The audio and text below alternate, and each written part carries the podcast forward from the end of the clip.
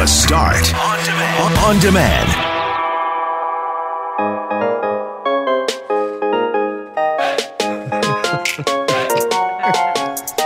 Damn, son, where'd you find this?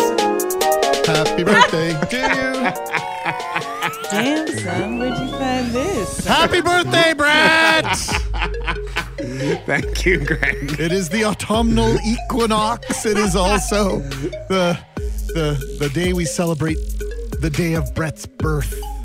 Thank you very much. I don't even know how many years it is. Is it is it 40 yet? Today is 44. 44. Oh, that's a nice one. 44 for me and my sister. Dave Yep. Babbage, very nice. I like it. Yeah. So, and someone told me last week that I look no more than 35. So I'll take that as a huge win. Take it and run, Happy baby. birthday. I just had Sky. I have to share this in my ear. It's Brett's birthday. and then I said, Yeah, I, I said, Yeah, I know. Who has a birthday on September 22nd? It's a little weird.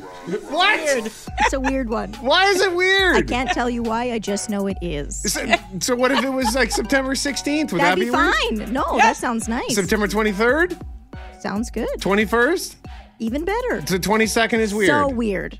You're weird. I know. she was very adamant about this. This distracted me for quite some time this morning. Happy birthday, though. Happy a- birthday anyway. There's a 100, 365.25 chance that your birthday is on September 22nd. What makes it so weird? She and then she goes on, name anyone else you know with a birthday around here. And I really couldn't. Exactly.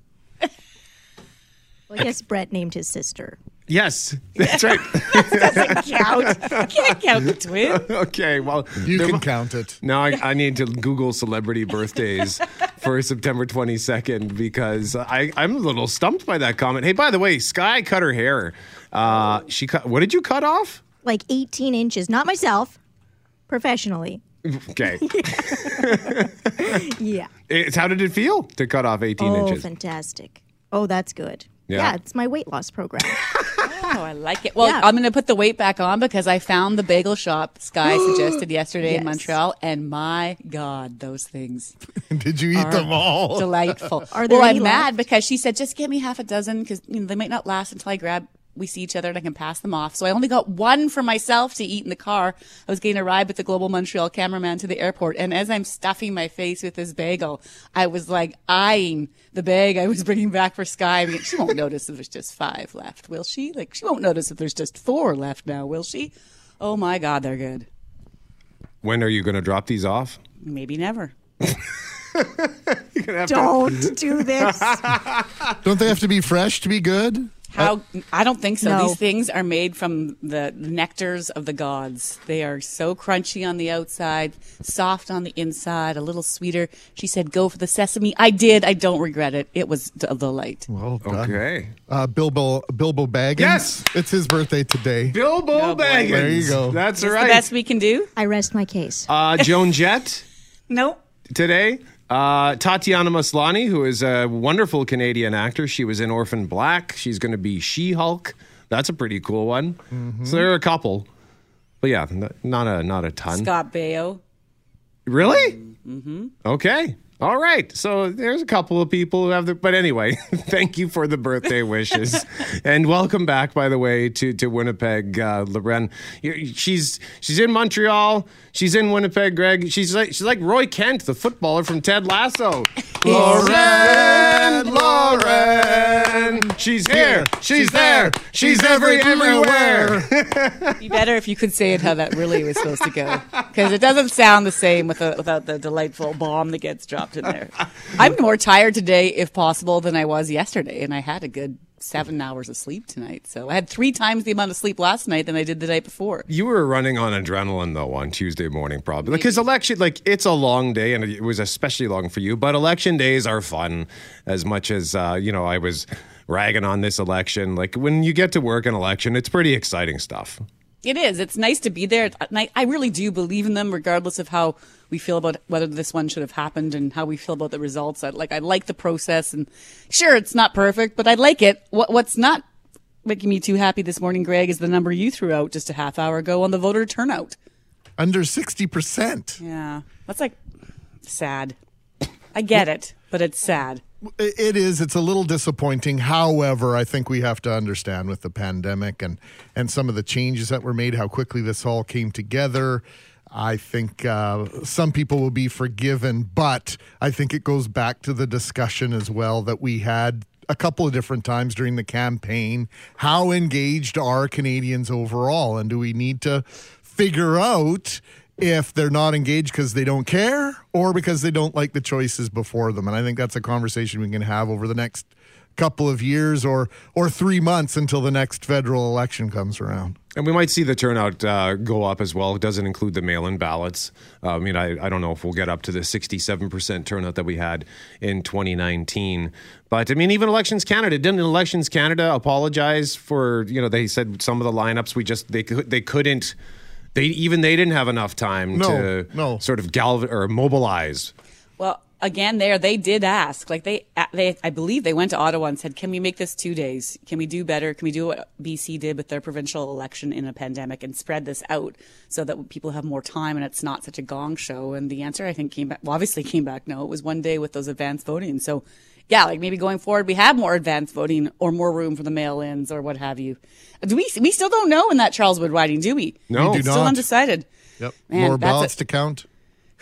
Speaking of sleepless nights, if you really wanted that job so bad, imagine what you're doing for the past 48 hours waiting for someone to say your name. no kidding, you're right. Pins and needles. How do you just how do you calm down from that uh, when everyone else is deciding? You're just sitting around waiting. Like, do you just, just sit by the phone? Yes. On the couch, just you know, kind of Refreshing that in the computer. Refresh? Maybe you need to refresh. You just refresh one more time, maybe then. Nope, just refresh. Mackling, McGarry, and McNabb. Um, Greg, you mentioned that Bilbo Baggins shares a birthday with me today. And uh, I think uh, I've got it somewhere. Maybe I'll play it in the next segment, just a piece of it. I believe it's Leonard Nimoy who sings a ridiculous song about Bilbo Baggins. Really? yeah. It- Okay. it's it's uh, both wonderful and awful at the same time. I've Can't got wait to hear it. I got it somewhere, but I also see that you've uh, one one of you has flagged uh, a text that made me happy from Cassandra. Yeah, uh, Cassandra says, as an addendum to the September birthday conversation, as an ultrasound tech, I can tell you that September is statistically the most popular birth month. So take that, Sky Neller, because, well, it was a very Merry Christmas. Oh, boy. Happy birthday, Brett. Thanks, Cassandra. I do know quite a few people with September birthdays. I don't think she. Sky, correct me. Your issue is My issue's September with 22, 22nd. not she with just September. Yeah. Yeah. My birthday's on a 22. Well, I got an issue with that too. Man. It defies logic, but it's enjoyable. Oh, that's great. So thanks to everybody who's been sending me birthday wishes. I appreciate it very much. And thanks to uh, Greg for the bre- breakfast Slurpee. I appreciate that. Um, and I have found the, the Bilbo Baggins song, so I will play it in a, the, a chunk of it in the next segment. But right now, um, we mentioned it last half hour. Uh, troubling news out of Alberta. They've hit a new record for the number of people in intensive care amid the fourth wave of the COVID 19 pandemic. Jackie Wilson of Global News in Calgary reports. like people say, oh, it's on the brink of collapse. It's like, well, it's already broken. The number of Albertans fighting COVID 19 in hospital has hit a record high at 996. 222 of those patients are in intensive care, stretching the system and frontline workers to their limits. This is more patients than we've had in the intensive care than ever before in the history of ever. Provincially, ICU capacity, including these additional surge beds, is currently at 87%. Without the additional surge spaces, provincial ICU capacity would be 169%. Unvaccinated people are making up 88% of patients in intensive care. And to drive the message home about how critical the situation is, Alberta Health Services released this video on Twitter of a patient at the Peter Lougheed Centre ICU about to get a breathing tube to stay alive. breathing isn't where we to be, okay? Is there anyone that we need to call? AHS is releasing this video to try and urge more Albertans to get vaccinated, saying immunization is the best defense against COVID 19 hospitalization and death. Third doses have now been expanded to include more immunocompromised Albertans, and there are expected to be talks of even more third dose expansions to protect Albertans most vulnerable this Friday. Meanwhile, AHS is briefing healthcare workers on critical care triage protocol. And it's terrifying, you know, to think that if you get into a car crash on the way home, there might not be an intensive care bed for you depending on the exact circumstances of, of your injuries or your surgery and if you need the ICU afterwards and and what we think your one year survival rate will be. Jackie Wilson, Global News. So yes, this is an Alberta story, but there's so many messages in there that can resonate right across the country for the people that are still deliberating their thoughts and feelings around this. We heard in that story the voice of, Alberta Premier Jason Kenney and urgent care physician Raj Bhardwaj. Take a listen to Dr. Bhardwaj's last statement once again. If you get into a car crash on the way home, there might not be an intensive care bed for you depending on the exact circumstances of, of your injuries or your surgery and if you need the ICU afterwards and and what we think your one year survival rate will be. And what do we think your one year survival rate will be? He's not talking about COVID there. He's talking about, and we went through this, right? That was what they were trying to remind so many Manitobans. Yes, there's the COVID situation, but he's talking about anyone coming into hospital for anything that's a big emergency, like a car crash and finding this, that the beds aren't there, the, the equipment's not there, the people aren't there. And it's just one more thing to keep in mind, Greg, as we work to keep our own ICU and hospitalization numbers in Manitoba low. And yes, again, the, this is an Alberta story, but man, I got, I have personally have so many f- family members out west in Alberta. So I'm watching it for that reason. I'm watching it personally to see what comes here and watching to see if that shifts any of the attitudes out there Yeah, or here. Yeah, cautionary tale. Uh, we've been through this. We've been down this road in Manitoba, so we can't walk with any sort of swagger or look down our noses in any way at Alberta. I guess uh, the hope might have been, should have been, could have been for Alberta was that they saw what happened in Manitoba in January, in February, in March, and now they've had to do the same thing as we have. Alberta swapped out its health minister yesterday as well. Tyler Shandro is out. Jason Copping is in. Also of note, Brett, Alberta has made a request to the federal government for assistance in battling their ICU capacity shortage. Alberta's infrastructure minister said Tuesday the province has officially asked Ottawa for help with the COVID 19 crisis. Quote, as part of our ongoing efforts to boost healthcare capacity during the public health emergency, we have formally asked the federal government to assist us with patient transfers and critical care staff. That from Ric McIver on Twitter. In his letter dated September 21st to Federal Minister of Public Safety and Emergency Preparedness Bill Blair, McIver wrote, quote, We are preparing contingency plans which include, Lauren, the possibility of transferring patients to other jurisdictions with spare capacity. Yeah, so they're looking for things like transfer uh, transfer personnel. We had that here. Some of those military planes, relocation, critical care staff. There's a long list of things that they're looking for. Uh, federal officials are looking to help out. I think, Greg.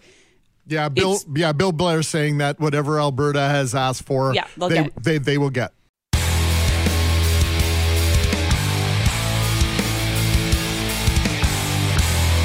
Last night I ordered a pizza.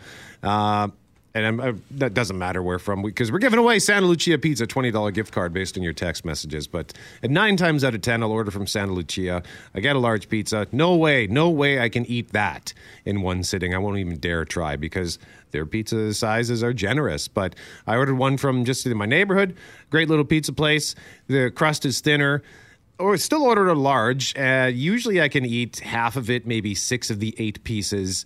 Last night I ate all eight. First time in years I've eaten a whole large pizza in one shot, and I felt awful. and I, it, I still felt bad this morning. So it just got me thinking about times where like I ate too much and it maybe threw my night for a curve. So tell us a funny story about a time you ate too much with the caveat like we're not we're not trying to gross you out. We don't want you to think of a time you got sick, but maybe something that made you laugh or maybe there was a time where you ate so much that you impressed yourself or like you somebody challenged you and you rose to the challenge. So Mackling, I know you were kind of scratching your head but you said, "Oh, I got one." Yes, and this is inspired by uh, one of the folks I follow on Twitter right now, uh, Lisa. She's in uh, New Brunswick right now, and she learned how to make crab rolls. And so I was reminded of the time I've only been ever to one of those lobster fest dinners where you can have and eat all the lobster you can eat at the convention center. And I was invent uh, I was invited to this thing, and Jackie says, "Ah, you know, I like lobster, but I really don't want to sit there and watch you eat lobster for three hours because she can only eat so much." I impressed myself. I am I'm certain I had about eleven. They, they were smaller lobster tails uh, and the claws, and just you know, every time they came around was bring another tray. So um, didn't get sick. Did ruin a suit though because of all the butter that I spilt on myself. So uh, I was a guest of somebody else, but I think it cost me about a four hundred dollar suit. So how's that? Oh, that's great, man. That is intense. Jeff Braun, what about you? It used to be for my birthday party, my friends and I would go to the Gasthaus Gutenberger, a, a terrific a German restaurant that was on Portage Avenue. Sadly, it closed a few years Oh, ago. yeah, remember that? And they were not, you know, shy about their portion size down there. And we would stuff ourselves to the gills and then we go bowling and then out for drinks kind of thing. And that was fine in the 20s and into the early 30s. But by the time we was about 35, we would finish dinner at the Gasthaus and everyone would say, you know what? I don't think I can go bowling tonight. and by the time I got to 37, everybody was like, I'm just going to go straight home after dinner and go to bed. that was, it was it. It was uh, dine and done after just get to a certain age over there. Um, I never got to that restaurant. I remember you telling me about it years ago, and I said, I got to go. And then you said, You can't, it's closed. And I thought, Well, darn. Cam Poitras, what about you? Well, and, and this is a, sort of a failure on my part. Um, my friends have this tradition, and I, I was kind of an outsider. It was the three of them. They go and they get all you can eat lobs, uh, all you can eat shrimp, and and they go there, and it's it's like basically this huge competition who can eat the most. Uh, well, I, I go in and I think, okay, well, I you know I can eat quite a bit. I can power through it. I max out at about hundred shrimp. Wow. And I and I thought like, okay, and the plates kept coming. My friend Gary ate over 200 shrimp. it was unbelievable. I, I couldn't. I've never believed it. I couldn't believe anything like this. My other friend Lyndon, he goes to like 100. He goes to like 175. Randy goes to about 150. And I'm sitting there. I'm like, I'm I'm I'm humiliated. I only had I only ate 100 shrimp. Gary's pounding over a 200 of them, and it's like it's at the end of it. It's like it's like you remember that episode of The Simpsons where Homer and he's trying to, and the shrimp is just falling out of his uh, mouth because it's too full. That's what I felt like, and I could imagine what Gary was like. Was that when he was at the the Rusty Barnacle or whatever that restaurant was called? exactly. Yeah. Ah, tis not a man, tis a remorseless eating machine. exactly. uh, Lauren, what about you? Does wine count? Sure. I'm just kidding. No, I'm not. Uh, honest to gosh, Sunday night, I, I, so we did, we were doing some work in the afternoon in Montreal and we are going through, you know, election rehearsals and whatnot. And I knew the next day was going to be really busy. And so I said, I'm going to take myself out. I was hankering for Italian and I couldn't find a single place that was open Sunday night in downtown Montreal in terms of Italian. So this, I end up at this spot, like off St. Catherine's, beautiful little ter- terrace or patio or whatever. And it's more of a family place. And so I order this Alfredo and the guy says it's a big bowl. Like sometimes people share it. I was like, no, no, that's good. I'll like have extra in the hotel and put it in the fridge. Then he shows up with a loaf of bread. Like, but I'm not talking those little garlic things. Like it's an actual loaf of bread with butter. And I was like, perfect. There'll be extras. As I'm eating, I said, you know, you can bring me a takeout container. I'm going to take this home. And by the time he got back, there was no need for the takeout container. I'd eaten and. He took a really long time, and I was like, "Well, this isn't going to eat itself." so, so then I was full of regret last or Monday night because I had no food in the room at two in the morning, and I was like, "You idiot! If you could just save two bites of that pasta." Could have just restrained I yourself. could. Well, he took a long time. And you're sitting there, and I'm looking Yeah. around, and before you know it, I would be in the same boat. And Sky, we got about 45 seconds. What's your story? Well, I couldn't. I can't remember the genesis or the stakes, but there was a bet for some reason in grade twelve that I could not eat a two-pound chocolate bunny. but at a social event at a party, uh, as like social things were happening around me, I just sat at my friend's kitchen table and tried to power through eating this chocolate bunny, which is hollow. I didn't know that they were hollow. Yeah. And uh, not the best chocolate. And I, I don't know who won, if it was me or the bunny. I can't remember. It's always so waxy, you know. Yeah. It's It's not horrible. chocolate. What's up with that? Yeah, those was it even around Easter? Like what? No, it was not. So that, like, yeah. So where's this bunny come from? I don't know. Deep in the cupboard. Maybe that was why. They were I just trying know. to get rid of it. Hate to tell you, Sky. Mackling, McGarry, and McNabb, we're asking you to text us about a time where you, you either ate so much that you impressed yourself or maybe you ate a little too much. Reese says he's got two stories. One, Canadian Brewhouse had a steak night when it just opened in Winnipeg. They had a 40 ounce on specials, so we had that. There were 13 of us. I absolutely put the entire meal back with no issues steak, veggies, baked potatoes, and a 20 ouncer of Budweiser. But then Santa Lucia Pizza, and this is what the contest is for $20 gift certificate for Santa Lucia Pizza. They had the large pizza. Well, I put that back too once upon a time, but I will never do that again because I was out of commission for six to eight hours. I just couldn't move. So, yeah, Santa Lucia Pizza, large pizza, that lasts me three days, no problem. So keep them coming, and we'll share them throughout the morning, and we'll pick a winning text at 9.15. In the meantime, uh, when was the last time you went for your eye exam? I went uh, just, ooh, I guess it's been two months now almost since I went. Mackling, you're trying to figure it out? Uh, I'm wincing because I it's been three years and I know I should go again because I wear the progressive lenses and from time to time I sense as though my prescription isn't exactly accurate and I might need a new set of glasses. What about for you, McNabb? I'm I'm not great at getting myself there. I think it's been a couple of years and and I do try to get the kids annually, but I I'm not consistent with that and and I don't think I'm alone with that. And so that's why this next an email that came to our inbox caught my eye and I do you know I like puns, but I don't there's no pun intended there. It came from the Canadian Ophthalmological Society and in a recent survey survey they did through Leger, they found one third of Canadians, it was 34%, have experienced worsened eyesight, dry eye, or other as a result of increased screen time over this past year, in part due to the pandemic, Greg. Yeah, and I know Jackie's been experiencing that big time dry eyes, and the amount of time she spends in front of a computer screen is unbelievable. So, that same survey found that the average number of hours on screen during this pandemic has jumped from six and a half hours to 7.8, almost eight hours per day. Dr. Gade Gade is a glaucoma and uh, anterior segment surgeon here in Winnipeg. Good morning, doctor.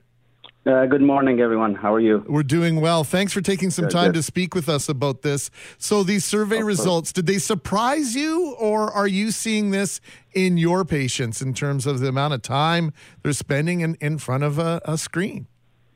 Uh, no, it was not a surprise at all. Uh, the given the pandemic and the need for use of uh, uh, increasing the screen time, especially with the remote uh, school learning, that was uh, to be anticipated.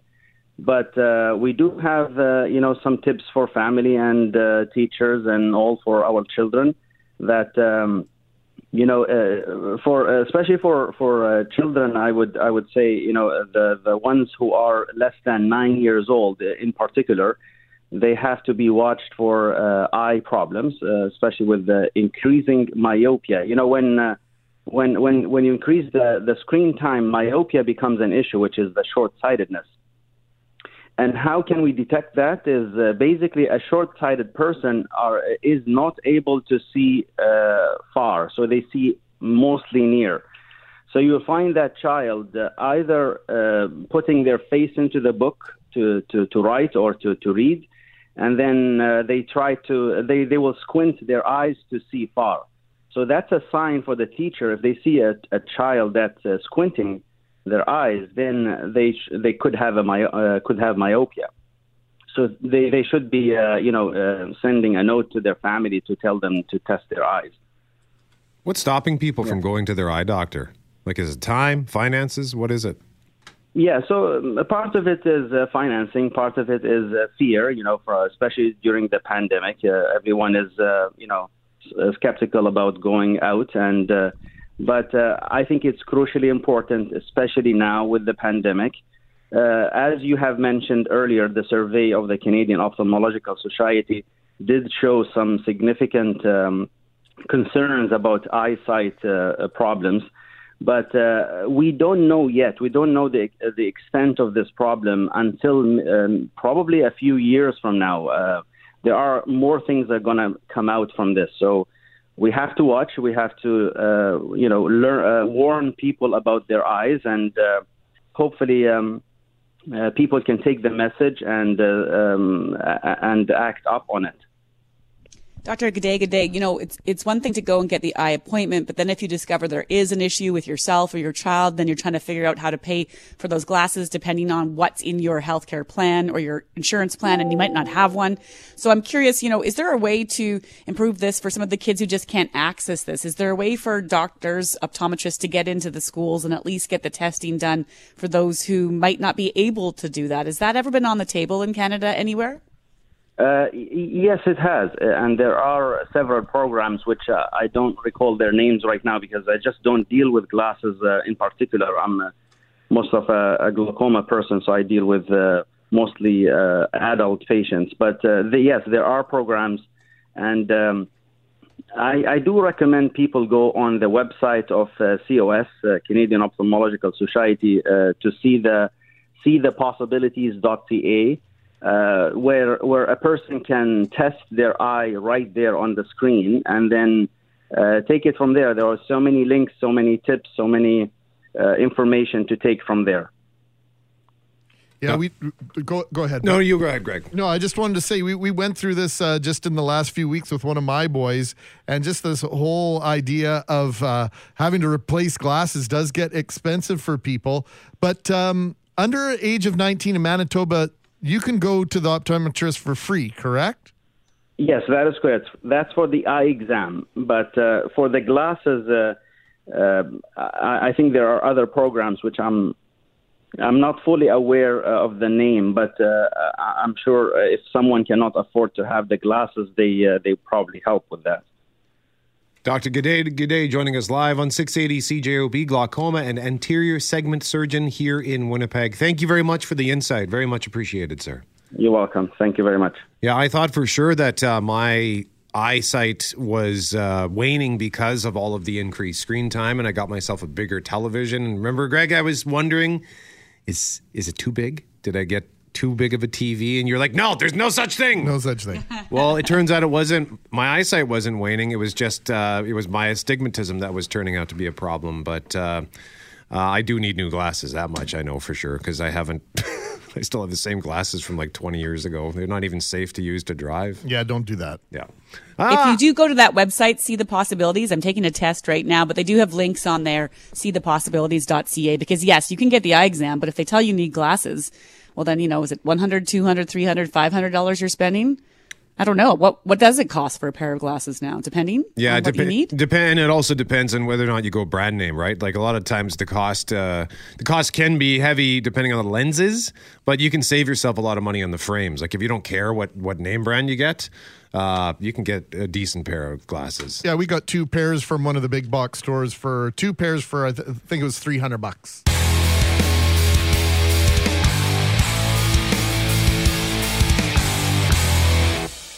Mackling, McGarry, and McNabb.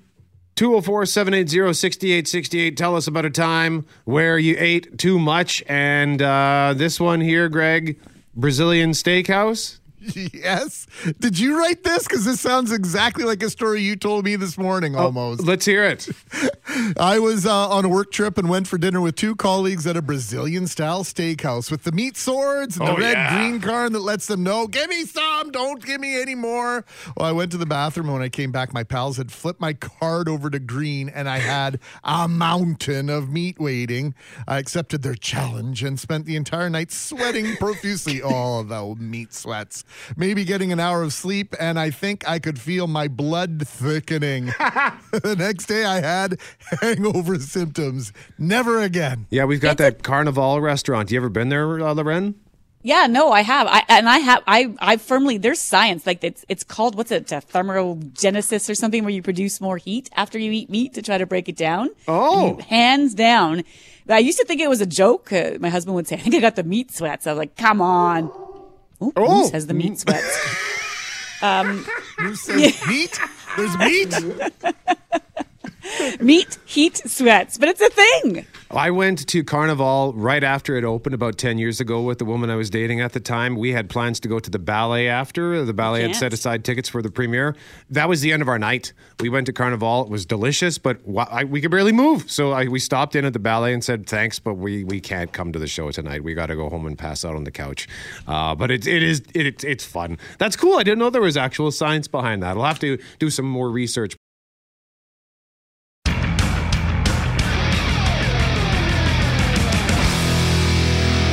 Mackling, McGarry, and McNabb. In a moment, we're going to talk about some restaurants in Winnipeg that had the hammer dropped on them by the province. But before that, we've got a great text from goalie Bob, real name Wendell, as it pertains to a time where you maybe ate too much or a time where you couldn't can't believe how much you ate. And uh, Lauren, this text, so many of these texts are blowing my mind, but this one in particular just had my jaw on the floor. I just like, okay, so this comes from Wendell. This morning's topic reminds me of when I was out with my buddies at the A&W Polo Park. In 1982, they still had that car hop service. So in the course of about two plus hours, I ate seven whistle dogs, five teen burgers, and five fries. So we were in my buddy's converted van with a fridge and couch in the back. After the seventh trip out with more food, the server asks, how many are in there? My buddies laughed and said, well, only three of us, but we have a Wendell in here. then she asked, what's a Wendell? Wendell's the guy eating seven whistle dogs, five teen burgers, and five fries. My gosh. The only thing more impressive than that story is Wendell's nickname, Goalie Bob. I suspect it is an homage to goalie Bob Essensa. If you could confirm that for us, Wendell, I would love to know. Uh, whistle dogs, uh, was there a better hot dog? I don't understand why A&W took that away. I Never ne- had one, I don't think. I never had one either, but yeah, my, my I think my parents used to lament Oh. the, the the days gone by when the whistle dog was once a thing. Bacon, split wiener, on the grill, toasted bun, uh, relish, onions, mustard. Oh, so good. So I can just picture your dad smash Gordon lamenting just on the couch. You know what the good old days were, Brett? The whistle, whistle dog, dog. that sounds about right. I'm pretty sure that might be exactly how it went down. Uh, and he can, Dad, uh, if you're listening, you can confirm that. Shoot me a text, would you? Uh, in the meantime, so keep those texts coming for a chance to win a $20 gift certificate for Santa Lucia Pizza, which we will give away just after 9:15. But right now, we want to talk about how the owners of two tuxedo restaurants are complaining about what they call fascism after their businesses were shut down for eat in dining by provincial health officials and fined $40,000. Global's Abigail Turner joins us now from the Tuxedo Village area where these restaurants are. Good morning, Abigail. Abigail, are you there? Sky, did we lose Abigail? Sounds like we did. Okay, it looks like we may have lost Abigail. So we'll uh, we'll try that in a moment. Uh, but indeed, when I heard about this, like I had been wondering because the, this these restaurants are the only businesses that are publicly.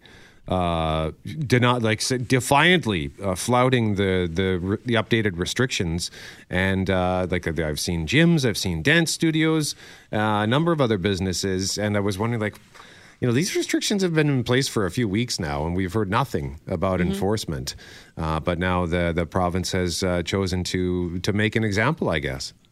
Yeah, and there were six tickets. So this these two restaurants are owned by the same owner. There's two of them in the Tuxedo Village area. They received six tickets of $5,000 each and then two more the week before. And so they're well aware what the rules are. They're clearly well aware of the fines and they persist. But uh, so they're closed now. And then there were other restaurants fined. And I had some questions too about what was going on outside the city. Like a lot of these places are on social media. They have active Facebook pages saying, come on down. This is what we're not doing to comply.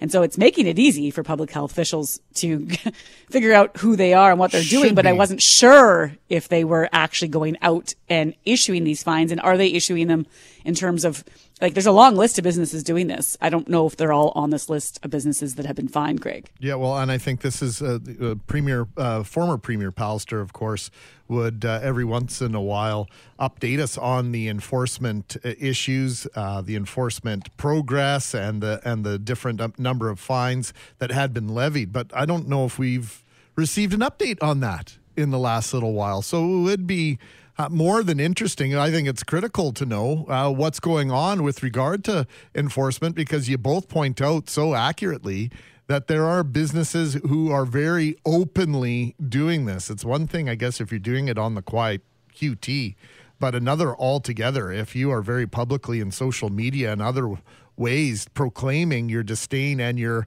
intention to not enforce these uh, public health orders. And I guess my question would always be to these places like, are there other health regulations that you enforce and that you comply with? Like, are you selective with employment standards that don't suit you? Uh, do you enforce uh, and live up to things in the in the different uh, health in the health rules? If you if you open a restaurant, maybe you have a liquor license. Lots of rules, lots of regulations you need to follow in order to keep those licenses. I'd be curious to know their feelings about those things and if they are selective about which ones they follow and which ones they don't. Global's Abigail Turner joins us now live on CJOB on the phone from the Tuxedo Village area. Uh, so, Abigail, what's going on here? Yeah, I've just, you know, caught a little bit of your conversation there, guys. And you're right. They're facing pretty hefty fines $40,000 for violating public health orders.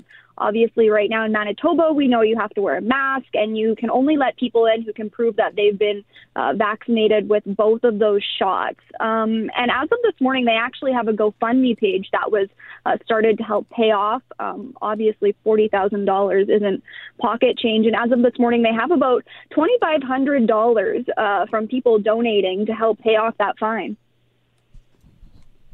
So, Abigail, I'm curious. The restaurants are, are pretty using some pretty heavy language. Uh, uh, what's the response? Has there been any response from the province in terms of how often they'll keep going back to hit these same ra- restaurants if they don't comply? I mean, one of our listeners just texted now to say it sounds like these restaurants don't understand the definition of fascism. I won't get into the uh, semantics of that, Abigail, but they've they've been they're they're furious about this. But I can only imagine public health officials, you know, they have a list. They might keep coming back.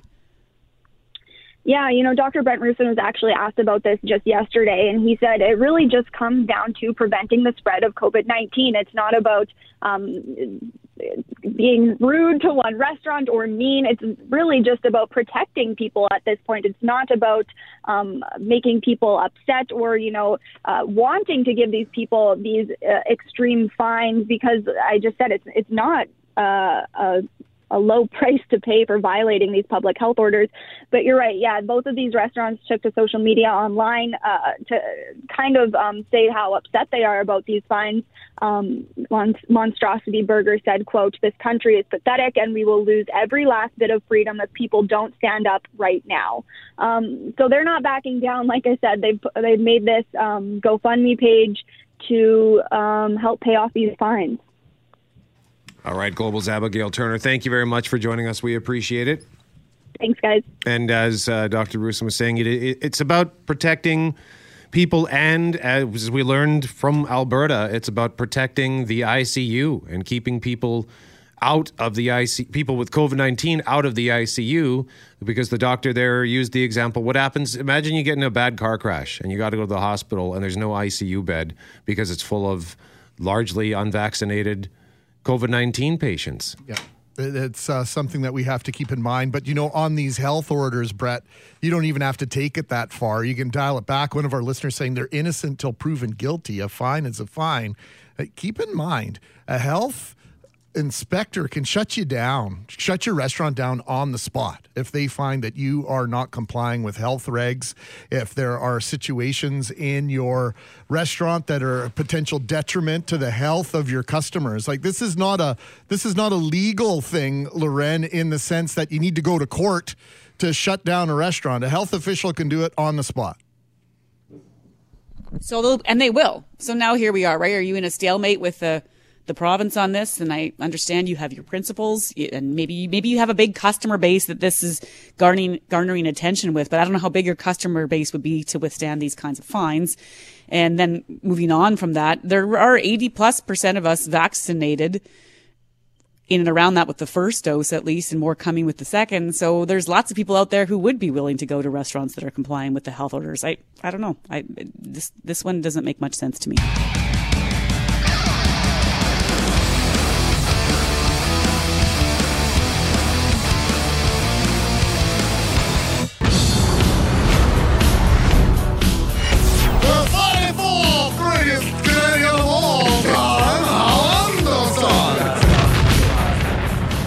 Good morning. Happy first day of fall 221 this afternoon. Fall arrives. Fall, my favorite season. I love fall.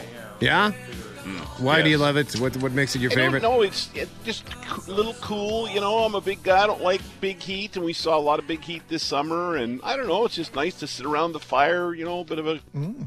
crispy morning or evening. You know, a little cool hot hot coffee or chai. I don't know. I just like it. You know what's funny? You guys do these conversations every morning, get people to text in and.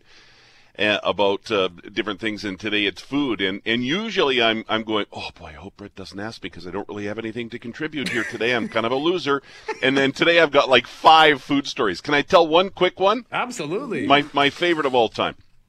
So back when it was BJ and Hal on Power 97, we did a promotion called uh, Three Men and a Baby, and it was me, Miles Gorrell, and Chris Walby, and BJ was the baby, right? So it was a charity thing. I can't. It was a stupid picture. BJ was wrapped, all wrapped up like a baby with a little bonnet on him, you know. Anyhow, and when we were done the photo shoot and and this meeting, me, Walby, um, Miles Gorrell, and and BJ too, we all went to Uncle Willie's and we, we we walked in, and you should have seen the look on the manager's face when the three big men and a little man walked in, and it was not long after that that Uncle Willie's went out of business. So we always joke that we put Uncle Willie's out of business, right? The big buffet restaurant chain. So anyhow, uh, there's my uh, there's my food story. Hey, um, so fall day, I mentioned that. Oh, this is sort of interesting. A lot of people I think are going to be harvesting their uh, their plants, right? And and I saw this, uh, thought this was kind of uh, crazy, actually. A British gardener has set a new Guinness World Record. He harvested 839 cherry tomatoes from a single stem. That more than doubles the previous record. What? That's unreal. On one that, stem? On again. one stem. 839, now cherry tomatoes, but still, on one stem, doubling the previous record. I can't, I literally can't get three to grow whenever I do it. Yeah, let alone too. 837. Mm-hmm. I'm kind of thinking the guys at Guinness are, are getting desperate, right? you know, and this is a world record. I don't know. Oh, I'm just looking at the yeah. Okay, it, it, yeah. it just looks like a giant, like the the biggest. Mm-hmm. It looks more like grapes, actually, the way they're all clumped Impressive. together. But yeah, that's nuts.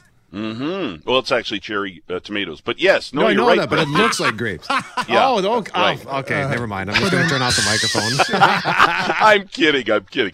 Um, listen, we keep hearing buy your Christmas gifts now, right? Because of supply chain issues. Well, now get this. I, I'm an, I'm into a, a real tree. Just up the road from me here is is uh, Ray Dubois, Ron Paul's, and I, I get a tree every year. I like the real trees, but I've had artificial trees. Uh, I don't know what the price of real trees is going to be like. We've seen a bit of an increase in those over the years, but with the pandemic, who knows? But artificial trees will skyrocket because of high shipping costs and uh, shipping container shortage and other supply uh, chain issues. They're estimating that artificial trees will cost about 66, two thirds more this year compared to other years because of the pandemic and all the related issues to that. So, hmm, Good thing I don't need one of those every year. you don't, eh? Oh, well, yeah. Well, okay. Now I'm the idiot. I'm going to turn my my microphone off now. Yes, obviously.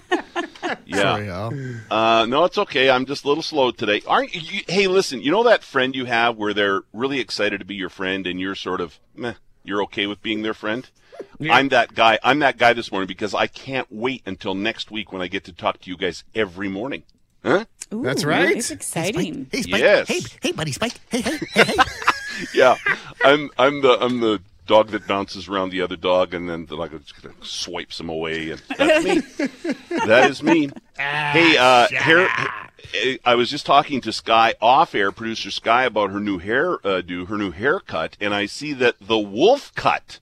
It's called the wolf cut. It's a trendy new hairstyle that actually uh, is sort of uh, making people look like they're back in the 80s. Have you guys heard about this? I'm taking a look right now. Just looking- yeah, I'm Oh, looking it up. like I a love how you guys go to Google right away. the wolf haircut or the wolf cut. Oh. Celebrity hairstylist Cheryl Bergami uh, says many celebrities are requesting the cut. The wolf cra- uh, cut, as I said, takes us back to the 80s, got an 80s feel. We had the shag, right, the mullet, and now the wolf cut. Here's how she explains it. She says it's a split between a shag and a mullet fused together giving a new punk fashion trend for 2021. She says anybody can pull off the look. It's a little difficult if you grow it out. Like growing it out, some styles can be difficult. But she says that uh, it, it's going to be around for a while. The wolf cut.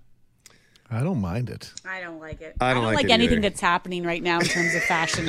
I, I, I, I was walking down St. Catharines in Montreal like Saturday or Sunday, and I honestly wanted to stop 47 different people and say, sorry, why are you wearing that? Because the jeans are big again, and they come up really high, and it's all these crop tops and off the shoulder. It's like I'm back in grade nine, and I didn't didn't work for me then.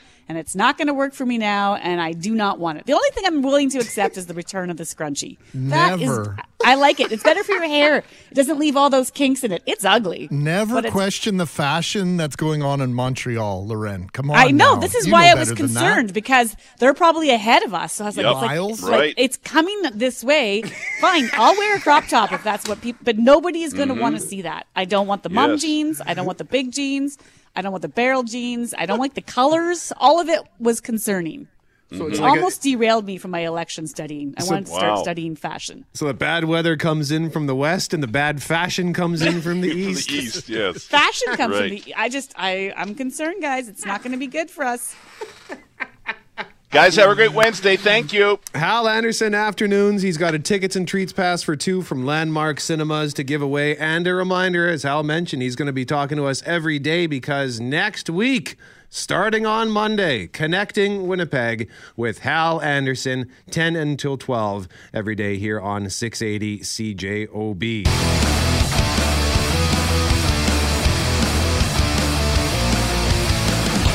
Mackling, McGarry, and McNabb. Reminder this is your last chance to tell us about a time you ate a little too much, or maybe you ate so much that you impressed yourself for a chance to win a $20 gift certificate for Santa Lucia Pizza. Like Henry, who says, I have a sister who lives in Atlanta, Georgia. When I go to visit, we always go to Sonny's, an all you can eat chicken and ribs place. After getting more than our money's worth, I pretty much lose the rest of the day and part of the next day until the bowling ball and my gut goes away. Oh, I always say never again but I always wind up going on my next visit because it's just so tasty. That one I can really understand because if it's your one shot, like you're, it's not a place you can go to all the time, right? You're visiting. You gotta do it. Corral. Yeah, like it's like when you get out to places, and my quest for poutine was so disappointing because if you had offered me all you can eat poutine Monday night, I would have done it and and regretted it, but done it again. if you go to a place that something is central to that place, and even if it uh, ruins your whole day with how full you are, you must do it again on the next visit. So we'll give away that Santa Lucia pizza gift card in our next segment. But for now, that is the sound of a 25 year old Indigenous man being welcomed back to Manitoba at the airport after biking across Canada to fundraise and raise awareness about the suicide crisis in Tataskweyak Cree Nation this summer. Rylee Nepinak is from Sagkeeng First Nation. He left Vancouver in mid August. We spoke to him along the way. He arrived in Halifax Monday, where he was greeted by members of the Northern Manitoba community that's lost 13 people, mostly youth, to suicide in the last year. Rylee, good morning, and how wonderful is it to be back home? Hey, good morning. Uh, I, it's so wonderful, honestly. Um, definitely appreciating uh, all the little things being back home. Yeah, yeah, it's quite the journey. I mean, when you were making your way across, did you think? Was there at any point you thought, I don't know if I can do this? Definitely. Um, I'm not a pro cycler. Like I haven't really been into like uh, cycling beforehand. Uh, the longest ride I did before this was like to Portage La Prairie and back, and and so yeah, there was times where I definitely questioned myself, and and I just was wondering like if I'm even capable of of finishing the ride, but along the way, you know, I received a lot of uh, messages of support from friends and family and, and members of Taskvik and received a lot of kindness from strangers. And I, that definitely like helped give me, you know, more momentum to just keep going at it every day. How did it feel when you crossed the finish line in Halifax? Uh, it still felt like I wasn't done. I don't know why. Um, maybe because like the ride's done, but the work with the task quick isn't. uh, you know, I still have some promises to fulfill. I still have to go to their community and and have the youth town hall and talk to them and get the youth sharing their ideas and and so um, it was very bittersweet, definitely bittersweet, but it was very uh, humbling that they would show up to greet me at the finish line. Rylee, it sounds like you learned a lot about yourself on this ride. What, what's the message that you'll send and you'll deliver when you meet with those youngsters uh, up north? Um, I think I think the message um, that I would send, honestly, is just how um, the power of being vulnerable and you know not hiding your feelings and just kind of accepting them and and it's not a weakness.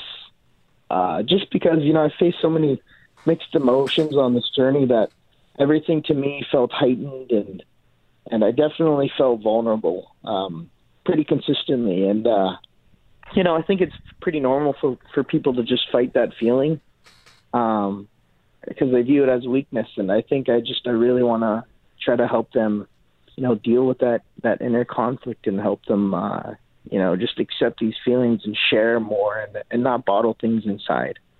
Vulnerable how, Rylee? What was going through your mind? And share us, if you if you can, some of the thoughts you had along the way. Uh, vulnerable, just you know, because I'm I'm I'm learning the stories um, of the families. I'm learning the hardships. Um, vulnerable because um, you know I'm just I'm getting so many lovely messages on a daily basis. Um, or I'm frustrated every day. Um, vulnerable because I'm fighting these feelings. I don't know how to to really accept them. When I'm like tears and frustration, I feel like you know I I don't want to have these tears. I don't know if it's just the way you know like men are raised, but you know it's hard to accept those feelings. And uh, I definitely learned just to to really go with them and and not to fight them and it really made a difference to me in the end. Um, just accepting, you know, all these different emotions and and just learning to go with it. So I I don't know. That was something that I really uh, reflected on, and uh, I think really uh, helped me become a better version of myself from this journey. We're speaking with Rylee Nepinak, who rode a bike from Vancouver to Halifax to raise awareness and raise funds uh, regarding the suicide crisis in Tataskweyak Cree Nation this summer. Rylee, you mentioned the, the, the random acts of kindness that you encountered along the way. I mean, you traveled a long way, and I gather you probably met a lot of people. Were, did you were you did you learn anything uh, from that you didn't expect to learn from various Canadians as you crisscrossed the country? Uh, was what I really witnessed was just the extent of a stranger's kindness, especially when when they believe in something like this, because they do. They they they don't want no more lives lost, and and just like for example, this man had literally met me um, between Hearst and Longlac in a deep dead zone stretch in Ontario where you know I was trying to attempt a 200 kilometer day, and uh, my bike actually was uh, was actually acting up on me. My back tire um, it was kind of bending, and uh, it wasn't looking like I was going to make it. Um, you know, and I was going to have to sleep in the bush overnight, which is not something I haven't done before. But I was definitely in a pickle, and this man showed up out of nowhere from Cape Croker, uh, you know, an eight-hour drive away, and and he told me like Rylee, uh, my name is Frank, and I'm I'm here because I want to help you on your journey. And uh, he definitely he helped me get my bike fixed, and uh, it was a support vehicle for me for six days, and it, it just made so much difference. That this man took six days out of his life, money out of his own pocket, time, and and just to come because he believed so much in this cause. Rylee, before we let you go, you're looking to hold a town hall in Tataskweyak Cree Nation to decide how to spend the money. When will you be doing that? I think we're deciding to do that um, early October. Okay. Well, Rylee, thank you very much. Congratulations on raising the money that you raised over $27,000. What a tremendous cause. And you're a tremendous young man. And uh, we are privileged and our lives are enriched uh, for having met you. We appreciate the time. Thank you. Appreciate those kind words. Have a great day, you guys.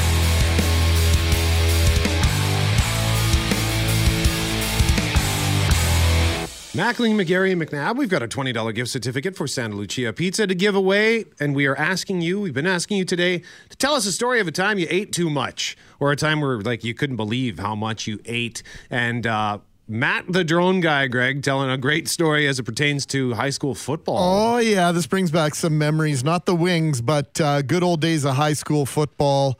The team from Kelvin High School in the late 90s would head to Garbonzo's every Wednesday for all you can eat wings. After a while, many other teams like Grant Park, Sisler, and Oak Park would have groups eating there as well. It got to a point where we cleared them out of wings one night.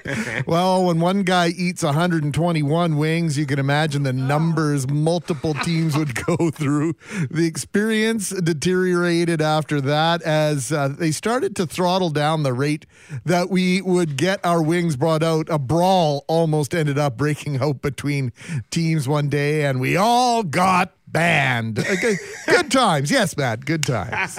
You must regret these all-you-can-eat things at certain places because there would that would happen. I bet you every single night. There's someone who comes in and says, "I'm going to eat 400," and then eat down 400 shrimp or 400 wings. Can't be cost effective. Gord says in 1977, I was a manager of the Country Kitchen, where there was an unofficial challenge to eat the entire breakfast menu. The entire breakfast menu, which had nine meals. So I decided to take it on. We set up an evening with one of our best cooks, lined up to make the breakfasts in perfect proportions. I even bet $50, which was a lot of money at the time, on my success. The big night came. The entire restaurant was watching and cheering. I got through the first four easily. And then things got bogged down. By the time number seven came along, I realized I was in trouble. And let's just say my time was up. The biblical prohibition against gluttony came to mind, and all I can say is never again to eating competitions. Great stories, like so many, so many good stories. I've been in stitches all morning reading these, but Lauren, Jamie wins the day. These eating contests, I don't know. Jamie was in a charity hot wing eating contest years ago with some friends. So round one was basically Frank's red hot sauce, and each round after that got progressively hotter and hotter. My friends all tapped out along the way, along with all the other contestants except for me and this one other guy, who, like me, would not be denied the title. We went at it wing for wing until finally the restaurant declared they couldn't make anything hotter, so they're going to declare joint winners. That was the joy of victory, although shared. But my God, that victory came with the absolute worst pain for the next 24 hours, laying in an ice cold tub all night because my body was on fire. It was absolutely torture. Jamie writes, needless to say, the 12 pack of beer I won wasn't worth it and never again. At least it was for charity. Jamie, bravo and bravo to all of you for so many. I can't. I haven't even been able to get through all of them. I think I, I've at 7:45 a.m. on the text line. I've been trying to keep up, but I just can't. Dozens and dozens. Thank you so much for sharing this stuff with us every single day. It, it means the world. I just want to throw in quickly. I asked the cost effectiveness. Dave texted to say they used to go to the Pizza Hut buffet back in the day, Yeah. and they actually got paid to leave one time. that is Smart manager.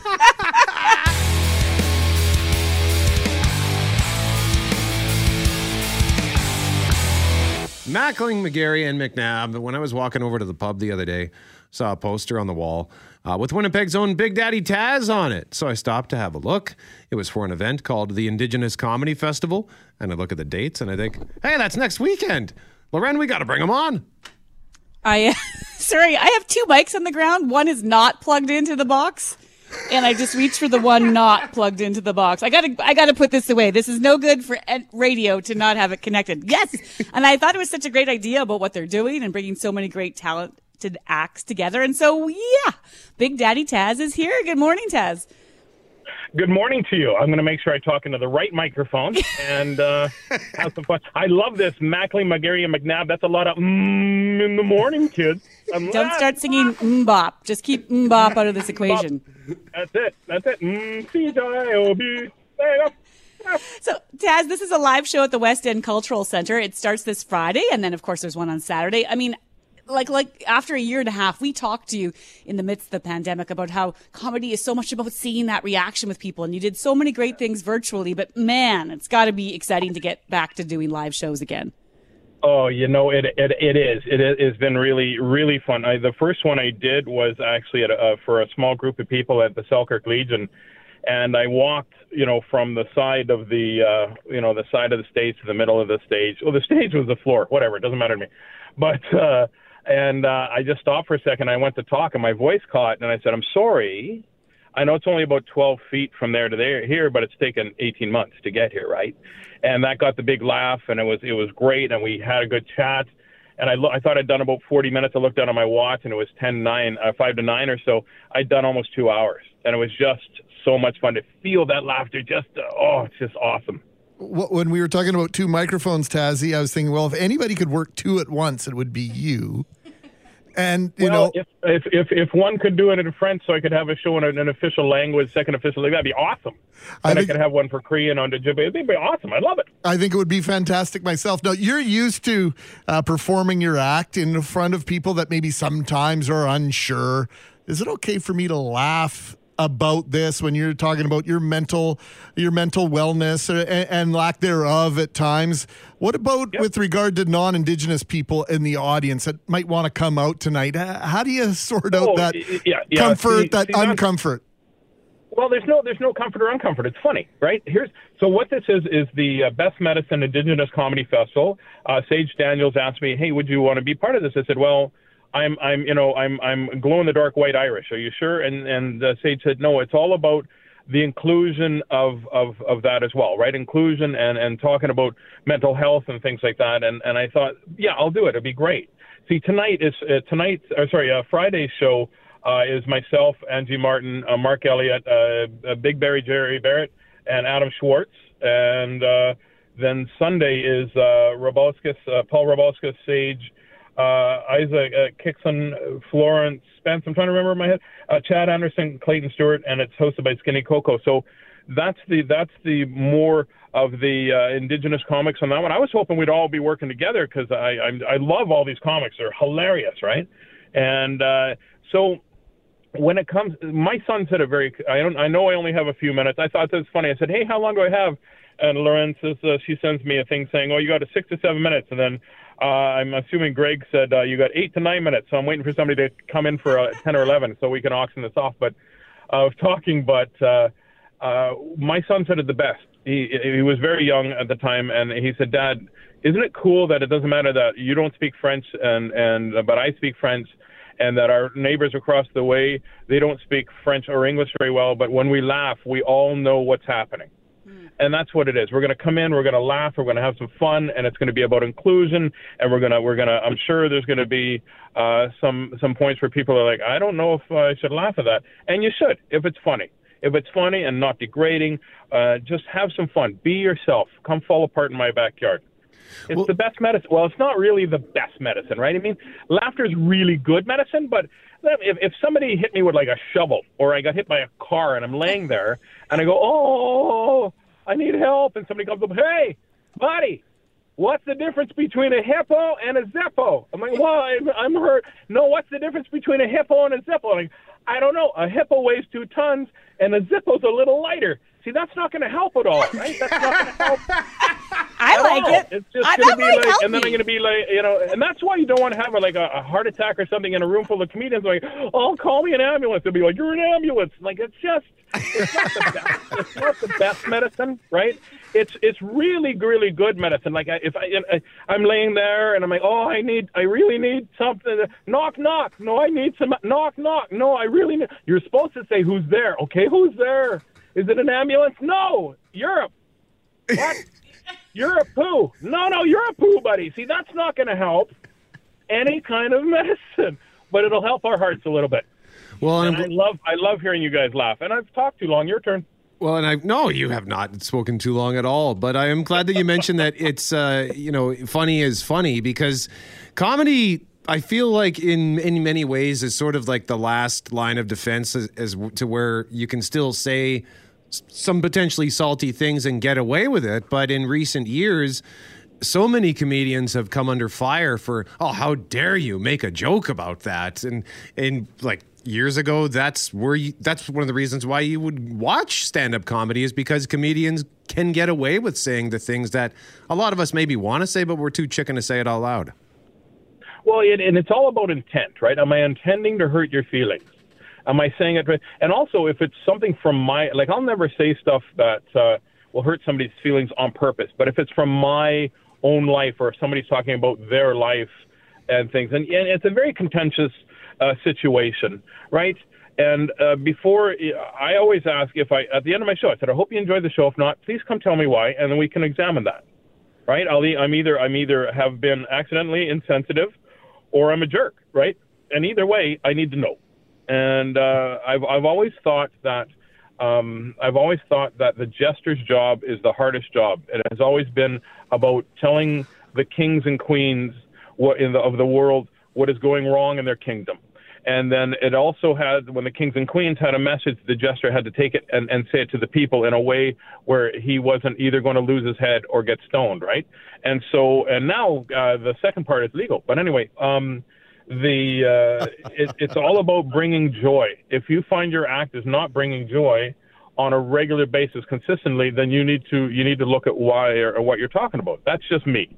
That's just my personal opinion. My views do not reflect those of the Best Medicine Indigenous Comedy Festival or CJOB and its management in any way. But this is just how I feel. I feel if it's funny to everybody, um, the majority of everybody, then it's going to be uh, funny. And if I if I've hurt you, it's never on purpose, ever, ever, ever. So, Tazz, has that happened that somebody in the audience might come up and give you that kind of feedback? Oh yeah, for sure. I had I, I have two instances. I'll see if I can get through them. Uh, I got a letter one time, hand to, hand to the hand of the creator. This is a true story. A handwritten letter, probably two or three pages back, uh, many many years ago, uh, from a lady in in, uh, in in the Winkler area who had was very upset that I used the word darn. And darn is akin to damn, and damn is taking the Lord's name. And uh, and I, I went and I went back in my head. Did I say darn? We were talking about uh, darning socks, and so she heard what she wanted to hear. I was talking about my my grandmother would say about darning socks, and I thought she was swearing at the socks, right? And uh, uh, years years later, I'm in Gretna, and there was a lady in the front row who looked mad at me the entire show. She was clenching her purse. She just stared at me the entire show. And I thought, oh, I've offended this lady. I'm so sorry. I don't like. I part of my brain is always going through what what, what might have I said? What might have I said? What might have I said?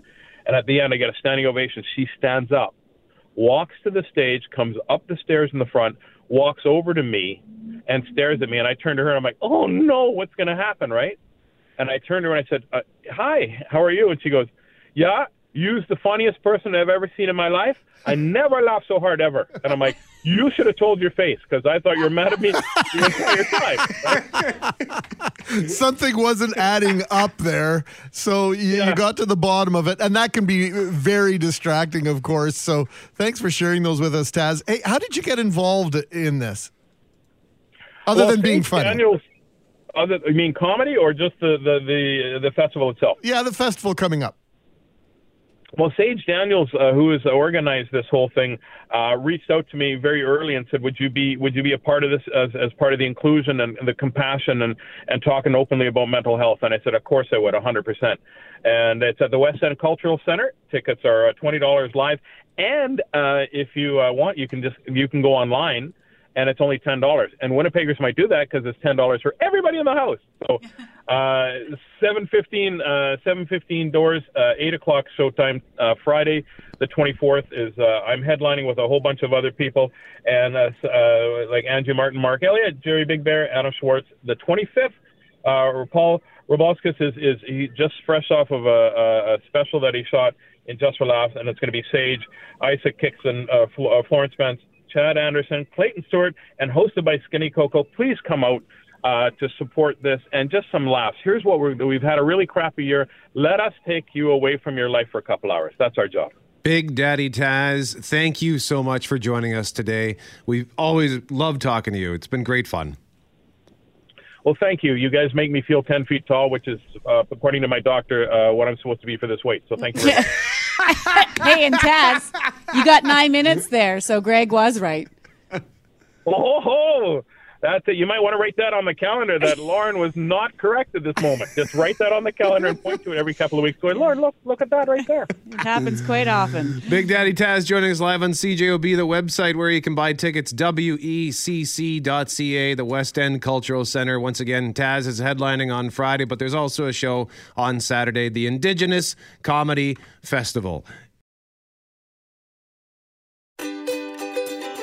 Hey, thanks for listening to the Start Podcast. We are available on Apple Podcast, Google Podcast, wherever you find your favorite podcasts. Subscribe now and never miss an episode. And if you like what you hear, rate the show, tell us what you think.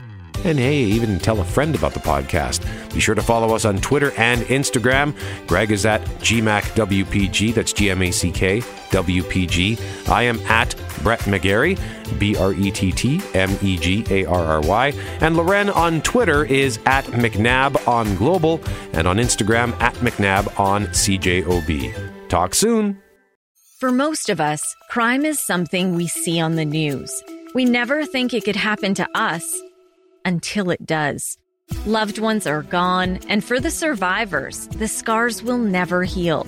I'm Nancy Hixt, a senior crime reporter for Global News. And on this season of Crime Beat, I'll take you inside some of the most serious crime stories I've covered. Season 6 of Crime Beat is available now on Spotify, Apple Podcasts, Amazon Music, and all podcast platforms.